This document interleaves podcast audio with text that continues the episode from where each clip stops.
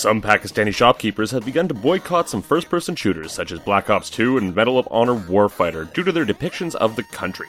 Salim Aman, the president of the All Pakistan CD, DVD, Audio Cassette Traders and Manufacturers Association, is quoted as saying, "The problem is that the problem is that there are things that are against the problem is that there are things that are against Pakistan, and they have included criticism of our army.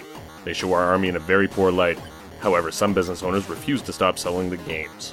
Valve has started pushing Windows users to switch to Linux. On Steam's front page, the Join the Beta option has been added with the Linux Penguin. Is this a way to promote Newell's intentions and get people used to the Linux client before the Steambox ships, or just a way to get more home users into Linux itself?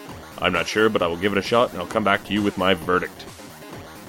Minecraft is in the news again with a new mod called Scriptcraft that allows users to input Java commands into the game.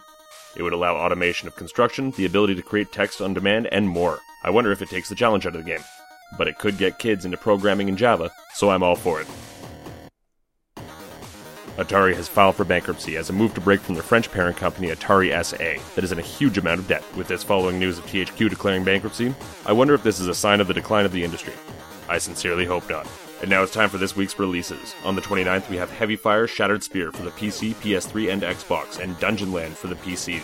On the 30th, we have Skulls of the Shogun for the PC. On the 31st, we have Bloody Vampire for the 3DS, Sortie for the iPhone, Yo and Play Rise for the iPhone, Witch's Cat for the 3DS, Sonic and All Star Racing Transformed for the PC, and undeclared in January, we have Fester Mudd Curse of the Gold for PC, Mac, and iPhone, Ratchet and Clank Full Frontal Assault for the Vita, and Wave Trip for the iPhone.